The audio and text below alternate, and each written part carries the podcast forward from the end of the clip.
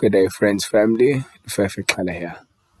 After Jesus had been interrogated by Pilate regarding his identity, his kingship, his kingdom, and the truth of it, Pilate asked an interesting question What is truth?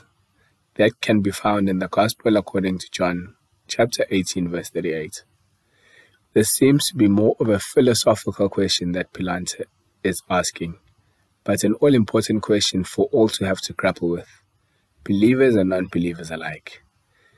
Note, he's not asking what is the truth, but rather what is truth.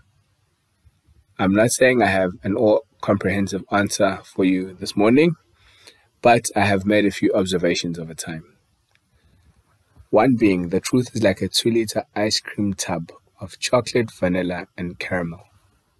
When you like vanilla, and that is the only flavor that you take from that ice cream tub, you may eventually be mistaken and begin to think that from that type all you get is ice cream that is all white and purely vanilla flavored. Likewise, if you only have the caramel or chocolate, that ice cream may be always brown and may only be caramel or chocolate flavored exclusively. The truth, however, is something that needs to be consumed in whole. The bits that you love to eat and the bits that you would rather avoid.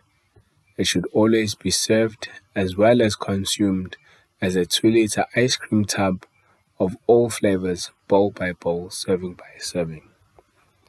I've also heard of people that when they buy jelly beans, they would separate the various colors and only eat the one flavor or color that they like from that entire packet of sweets. If you ask that person who only likes the cherry flavored sweets from that packet of jelly beans, that includes other flavors, of course, like bubblegum, which would be the blue ones, or banana, which might be the yellow ones, to name a few. That person will tell you that a packet of jelly beans tastes like cherries.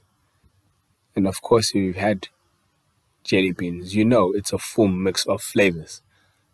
If you are not a fan of cherries, well, you might end up giving them a miss if you've never had not realizing that it might include some of your favorite flavors, bubblegum perhaps. Lastly, for this devotional, the truth is the Old as well as the New Testament.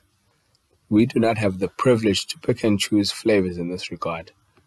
We always need to weigh the truth of Scripture from both ends of the Bible and all the bits in between to understand and make sense of what is the truth on any matter based on Scripture we also need to be exploring truths primarily from a biblical standpoint on any matter before we turn to, at most times, half baked and incomplete truths of pop and social media, as well as our favorite news channels.